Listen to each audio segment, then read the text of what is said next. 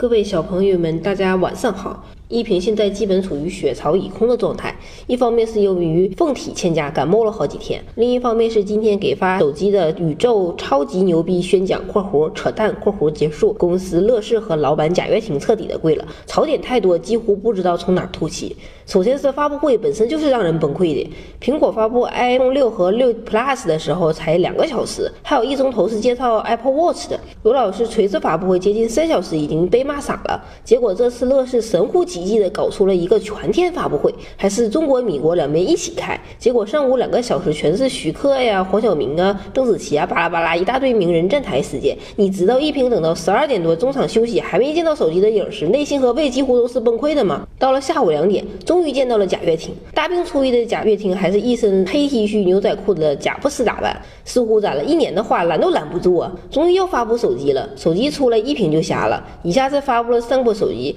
乐一、乐一 Pro、 乐 Max。 乐一拿 H T C 的脸，拿魅族的贝壳；乐一 Pro 拿 iPhone 的贝壳，就是把白带换成了更扎眼的黑带。乐 Max 拿华为 Mate 的脸和贝壳，说好的无边框呢，咋变成超窄边框呢？说好大白的，怎么还眯着眼呢？贾婷婷还不停地问台下美不美、酷不酷？你以为是库克 Amazing 和 Beautiful 吗？还要给米国那边的 V P 打电话，这英语也是醉了。J D,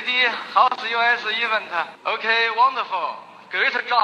至于那所谓的全球首创的瀑布流乐见桌面和五百加 P P I 的最高像素密度，一屏也是无力吐槽了。H T C 的缤纷聚合界面和夏普 四 K 手机屏幕抱头哭瞎在厕所。结果一天下来，一屏回响发布会，印象最深刻的就是邓紫棋唱歌音响破音，贾婷婷把 Pro 读成 Pro， 赞助商雷克萨斯的新车之类的没有别的了。至于乐视手机，到现在还和好几个品牌严重脸盲中。虽然最后公布的性价比还算可以的价格，总算给乐视挽回了一些颜面，并不是说手机不好，只是一屏搅的吧，太会讲故事了，再好的东西也会让人失望。回头看看乐视之前吹破天的那些宣传预热吧，估计华为、小米做梦都会笑吧，嘿嘿嘿嘿。